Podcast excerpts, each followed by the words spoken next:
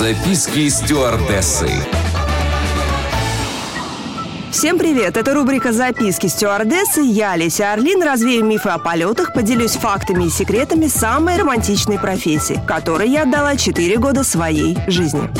Записки стюардессы. Сейчас самой обсуждаемой темой в российской авиации является перспектива создания гражданского варианта сверхзвукового бомбардировщика Ту-160. Сверхзвуковые самолеты уже существовали в истории авиации. Это и российский Ту-144, и самолеты авиакомпании «Конкорд». Но на тот момент они были нерентабельными. Сегодня стоимость и эксплуатация таких самолетов значительно ниже. И наш казанский авиационный завод Горбунова занимается производством самолета Ту-160, нового российского сверхзвукового лайнера.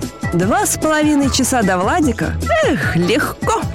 Ту-160 считается самым крупным и тяжелым сверхзвуковым самолетом в мире. Согласно открытым данным, максимальная скорость машины 2230 км в час. Дальность полета 13 900 км. Высота 22 км. Размах крыла до 56 метров. Гражданский Ту-160 будет вмещать около 50 человек, а стоить около 120 миллионов долларов за самолет. Думаю, стоимость билетов тоже будет не бюджетной. Однако спрос ожидается а в деловой, корпоративной и государственной авиации. По оценкам Министерства промышленности и торговли России, гражданский сверхзвуковой самолет на основе Ту-160 может быть создан за 5-6 лет.